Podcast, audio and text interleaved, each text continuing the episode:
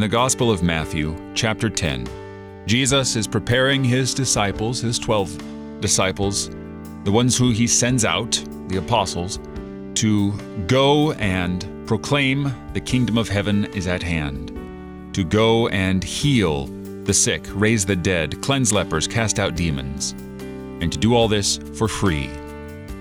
Now, he then charges them that they are being sent out as sheep in the midst of wolves, that they must be wise as serpents and innocent as doves.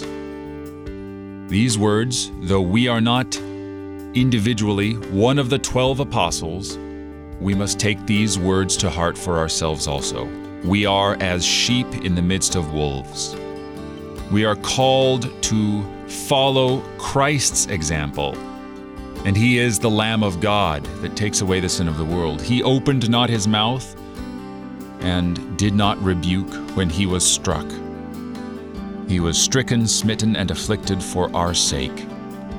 Therefore, we sheep who follow after our Lamb follow in his footsteps, not only in the teachings, but also in demeanor. You're listening to Oratio, part of your morning drive for the soul here on Worldwide KFUO. Christ for you, anytime, anywhere.